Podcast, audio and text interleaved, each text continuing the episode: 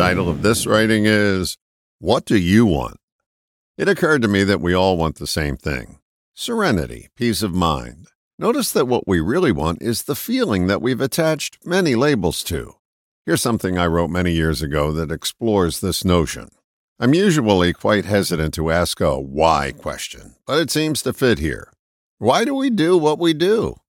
There are so many answers to that question, but I'd like to focus on just one. We are searching for a feeling. There's a questioning technique that goes something like this What do you want?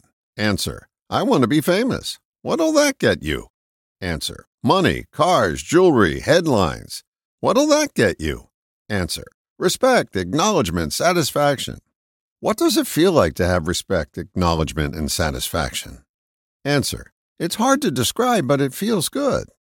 We are searching for a good feeling in just about all that we do and pursue. Whether you're chasing away the blues with Jack Daniels or Ben and Jerry's, you're searching for a feeling. If you're attempting to be the best in your field, you're searching for a feeling. Whether you're moving toward or away from something, you're searching for a feeling. It's helpful to become aware that we're all searching for a feeling. When we become aware, we can just go for the feeling itself rather than be shackled to the vehicle we use to take us there. It's one of the reasons we like method actors. They go for the feeling of the character, and when they have it, just about anything they do or say on screen is infused with that feeling. Contrast that with the performance of the movie star who may dazzle us with their looks or moves, but leave us devoid of feeling for their character. A helpful question to ask yourself is What do I want to feel? By going right for the feeling, we have an opportunity to avoid the detours.